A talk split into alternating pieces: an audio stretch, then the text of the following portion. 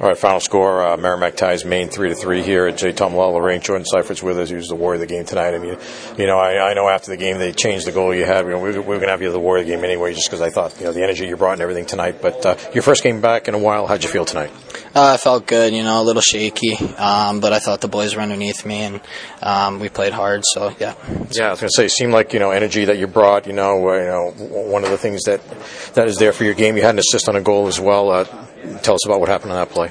Yeah, I mean, I got the puck wide from Cook. Um, I tried to drive wide, but the D stepped up on me. Um, just dropped the puck between my legs.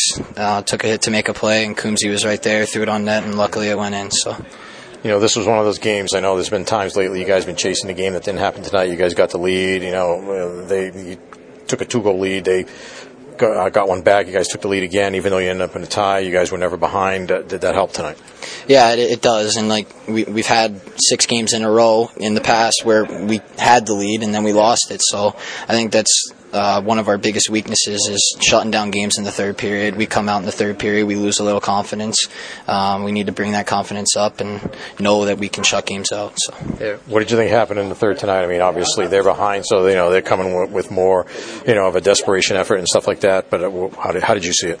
Uh, I think coach said it best. Like we, we lose confidence, and because of the team we are, where we're at in the standings right now, we don't have the confidence that that we need. So, um, going out there in the third period with a lead we just got to know that um, everything's going to go the way we need it to, and just play our game.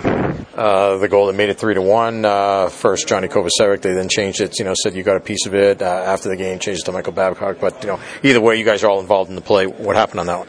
Uh, yeah, it was a really good sequence. Like my line mates Babcock and Irvine, uh, a couple cycles down low.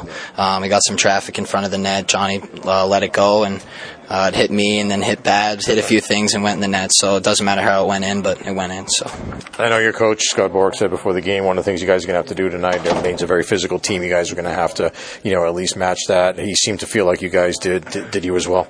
Yeah, I do agree. I think our physical play really helps us uh, with the type of team that we are. If we can be physical every night, we'll have success. So um, I think tomorrow night we got to bring that to another level and we'll be successful. Yeah, I mean, now having played against them, is Maine different than a lot of the other teams in that regard? Yeah, very big, very heavy. Um, their forecheck's very hard. They come very aggressive. So um, if we can stay on our toes, chip pucks out, and support, we'll be fine. All right, thanks a lot, Jordan. Appreciate your time. War of the game tonight. Uh, good luck tomorrow night. Thank you very much.